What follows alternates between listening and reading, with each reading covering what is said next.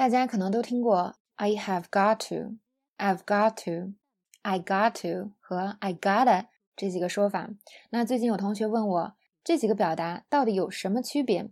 哪个是正确的？它们分别都是什么意思呢？好像好多同学都有这方面的疑惑，所以今天呢，就给大家来仔细讲一下。首先呢，这四个表达都是对的，它们都是 "I need to", "I have to" 的意思。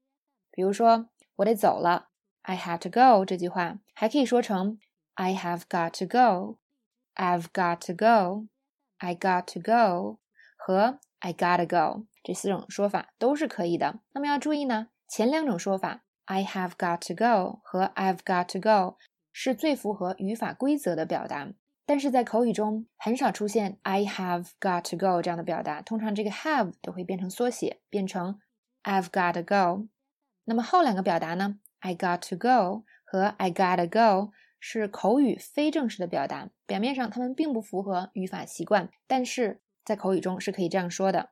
这里要注意最后一句话的发音，I gotta go。其实呢，上边所有的 got to 都应该像最后一句一样发成 gotta。所以我们再来看一下这四句的发音：I have gotta go，I've gotta go，I gotta go，I gotta go。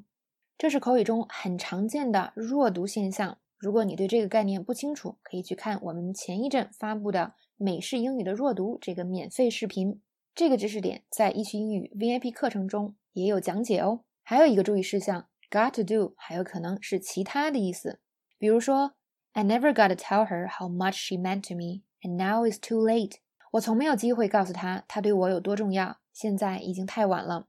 那么在这里呢？Got to do something 就是 get to do something 的过去时。那么 get to do something 的本意是能够做某事，有机会做某事。所以 got to 这个表达可能会有多种的意思。那在这个句中，它到底是什么意思，还要看具体语境哦。